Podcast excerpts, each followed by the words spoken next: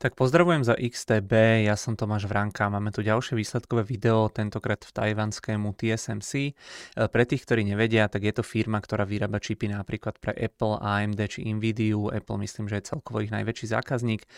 takže si doplňame takúto skladačku toho, e, toho reťazca v rámci výroby čipov. Pred pár dňami sme si robili video k výsledkom ASML a tá firma ASML dodáva stroje na výrobu čipov, pomocou ktorých napríklad aj TSMC vyrába potom tie čipy zase pre tých iných zákazníkov zákazníkov. Takže uh, toľko k nejakej uh, takej úvahe alebo k vysvetleniu tomu, že čo je to za firmu. Oni inak potom reportovali tie výsledky ešte včera, ale k tomu nahrávaniu som sa dostal teda až dnes. Uh, samozrejme máme tu pred každým videom, takže aj dnes upozornenie na rizika, teda ak nás ešte neod, neodoberáte na YouTube, tak budeme radi, keď to zmeníte. Výsledky TSMC, EPS zisk na akciu 0,23 dolára, čakalo sa 0,22, takže prekonanie o 5,6%, tržby 15, 1,66 miliardy, čakalo sa 15,46 miliardy, takže prekonanie o 1,3%. E,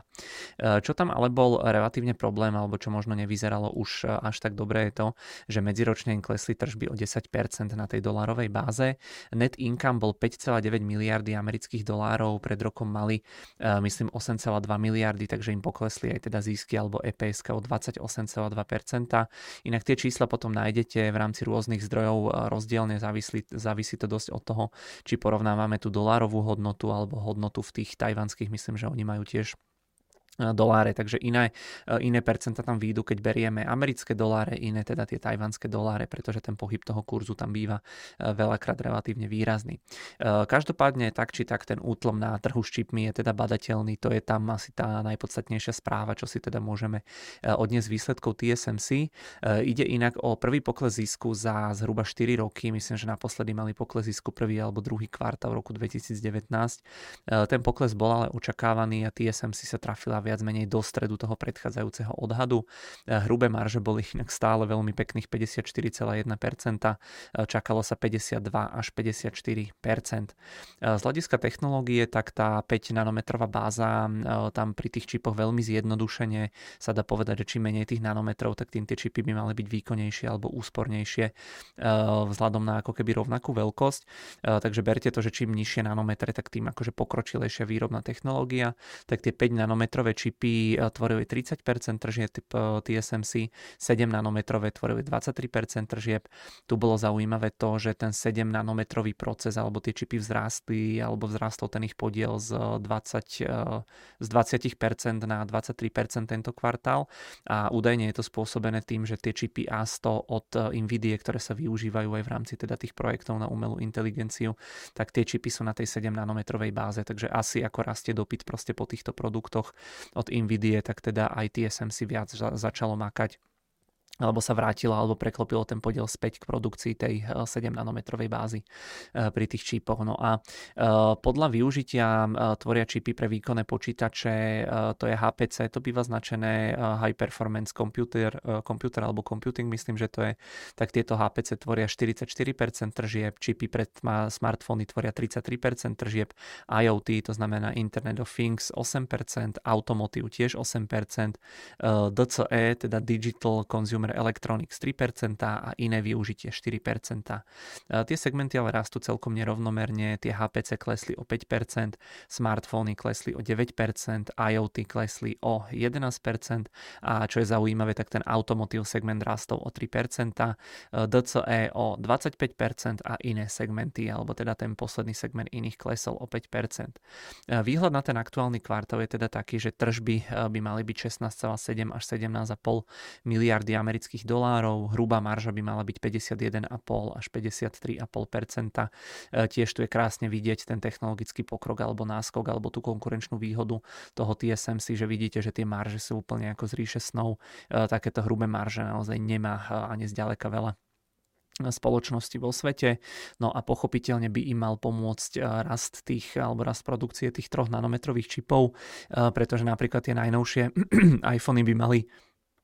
by mali bežať na tých 3 nanometrových čipoch, takže toto bude asi ten hlavný ťahúň, aj keď teda uvidíme, čo Apple povie v rámci tých výsledkov, ktoré by mal mať zhruba o dva týždne ohľadom dopytu po mobiloch, pretože ten trh asi na tom nie je úplne ideálne alebo úplne najlepšie, ale zase podľa nejakých nezávislých zdrojov, čo som čítal, tak ten trh sa pomaličky otáča smerom nahor, že už možno sa nachádza niekde v oblasti toho nejakého lokálneho dňa, dna, takže každopádne uvidíme. No a na Financial Times som inak čítal, že teraz teraz čaká TSMC celoročný prepad tržieb o 10%, to znamená, že ten prepad, čo mali ten minulý kvartál, tak asi by mal byť podobný v rámci celého roka a predtým alebo v rámci tých posledných výsledkov hovorili, že čakajú prepad nejakých e, mid single digits, to znamená nejaké jednociferné stredné percenta, takže ten výhra, výhľad na zvyšok roka mierne teda zhoršili. No a teda hovorili, že predtým boli moc optimistickí, že precenili napríklad oživenie tej čínskej ekonomiky, ktorá sa evidentne dosť výrazne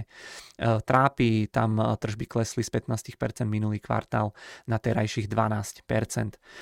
TSMC pochopiteľne zase do, do karat by im mal hrať ten hype okolo e, umelej inteligencie, okolo AI, pretože vyrába čipy napríklad pre AMD či Nvidia, ktorí sú takí poprední hráči teda v tejto oblasti. E, čítal som inak, alebo oni hovorili v rámci, alebo teda neviem, či to povedali, ale čítal som také živé e, pokrývanie tých hospodárskych výsledkov zo strany Bloombergu a tam bolo v tom prepise, že TSMC povedalo, že aj keby zdvojnásobili tú výrobnú kapacitu pre tieto čipy, tak aj tak by mali problém e, uspokojiť ten dopyt až do konca toho budúceho roku. Takže vidíte, že máme tu asi naozaj novú, nechcem to nazývať, že bublinu, ale proste taký nový hype ohľadom tej umelej inteligencie, ktorá veľmi výrazne tlačí nahor dopyt teda po tých čipoch. No a čipy na AI by mali tvoriť momentálne zhruba 6% tržieb firmy, ale čo skoro by to malo vzrásť na 10%. E, taktiež im rastú inventories, teraz sú na 99 dňoch kvartál dozadu to bolo 96 dní, takže mierne zhoršenie. Ešte tam spomínali, že budú musieť e, posunúť spustenie novej fabriky v Arizone, e, v rámci ktorej teda fungujú, alebo teda chcú fungovať, alebo presúvajú čas výroby do USA, kde by sa mali teda vyrábať aj e, napríklad čipy teda pre Apple, pre tie iPhony. No a ten dôvod je ten, že im tam chýbajú podľa vlastných slov kvalifikovaní ľudia, že budú musieť dočasne priviesť inžinierov z Tajvanu a že výroba tých 4 nanometrových čipov, ktoré by mali byť teda hlavným nejakým produktom tej tejto továrne e, posunú spustenie tej výroby až do roku 2025. No a ešte tam spomínali capexy, to znamená nejaké tie investičné výdavky by mali byť za tento rok 32 až 36 miliard dolárov. Minulý rok to bolo 36,3 miliardy, takže mierny pokles. Takže aby sme si to nejako zhrnuli, tak je tam značný pokles pri tržbách, je tam ešte značnejší pokles teda pri tej ziskovosti, ale teda nie je to úplne nejaký problém tej samotnej spoločnosti, že by ju proste nejako doháňala konkurencia, ale je proste útlom na trhu s počítačmi, ešte väčší útlom je na trhu s mobilmi, aj teda v rámci tých iných poklesov, zase na druhú stranu by im mal tie, tie najbližšie roky okrem iného pomáhať aj ten hype teda okolo, okolo AI, takže to makro vo svete proste nie je pre tú výrobu čipov nič moc, ale teda zrejme sa to časom bude zlepšovať, ale teda výhľad ten krátkodobý minimálne do konca tohto roka nič moc. No a akcie myslím včera reagovali poklesom o zhruba 4%, takže e, tie výsledky mohli byť aj lepšie, ale stále teda pripomínam, že tá firma zarobila 6 miliard amerických dolárov a že má tie hrubé marže nad 50%, čo sú, čo sú teda naozaj úžasné čísla. A tuto v podstate môžeme vidieť, tu je hrubá marža 54,1, takže mierne im to kleslo z tých 60%, ale stále aj keď sa pozrieme pozrieme na tú net income margin, tak si zoberte, že oni 37,8% tržieb dokázali pretaviť do formy toho čistého zisku, takže naozaj úžasné, eh, úžasné čísla. Tu je potom celoročný výhľad za ten rok 2023. Očakávajú, že by mali zarobiť 25 miliard amerických dolárov pri nejakej zhruba 500 miliard dolárovej kapitalizácii, takže tie price earningy nejakých necelých 20. No a tu sú potom tie čiastkové výsledky. Vidíte, že viac menej všetko teda prekonané bolo všetky tie podstatné metriky, takže tu je to tiež v pohode. No a tu je ocenenie TSM, vidíte, že teda sa to obchoduje teraz za nejaký 15 násobok ziskov. Uh, prednedávnom to bolo ešte lacnejšie, možno za nejaký 10 11-12 násobok, ale teda, že rok, dva dozadu sa to obchodovalo pokojne aj za dvojnásobnú cenu. Takže opäť ďalšia taká akcia má svoje rizika, spomalenie proste vo svete toho dopytu, spomalenie trhu so smartfónmi, s počítačmi a tak ďalej. Do toho ešte teraz vystrkuje rožky tá Čína, ktorá teda ohrozuje e,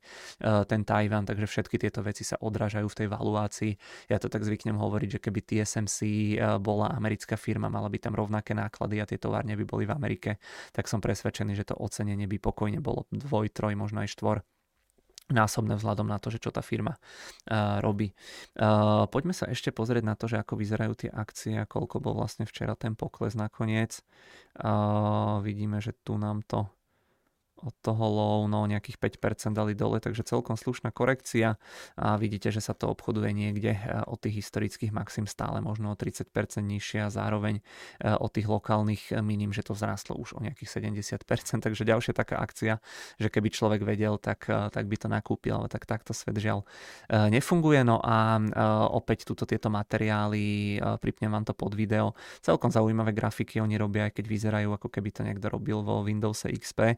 alebo v nejakom starom Worde uh, tieto kolačové grafy, ale vidíte, že tu máte revenue teda podľa tej technológie, podľa tých nanometrov, tu to máte podľa tej platformy, uh, majú tu aj tie výhľady, aj, aj proste nejaký uh, taký slovný komentár, takže celkom prehľadný report, no a tu, tu je potom trošičku viac čísel, koho by to viac zaujímalo, ale teda nebudem to komentovať, pripnem vám to rovno teda pod video. OK, za mňa teda všetko, ďakujem veľmi pekne za pozornosť, ja už som si začal chystať aj výsledky Johnson Johnson, ktoré boli tiež včera, tam tá akcia reagovala veľmi pekne rastom o nejakých 5-6%, takže na to sa tiež určite e, pozrieme, takže o nejakú hodinku, dve, maximálne tri som tu opäť a zás. E, dovtedy e, dajte nám pokojne odber na YouTube, budeme sa z toho tešiť, alebo si pozrite naše predchádzajúce výsledkové videá.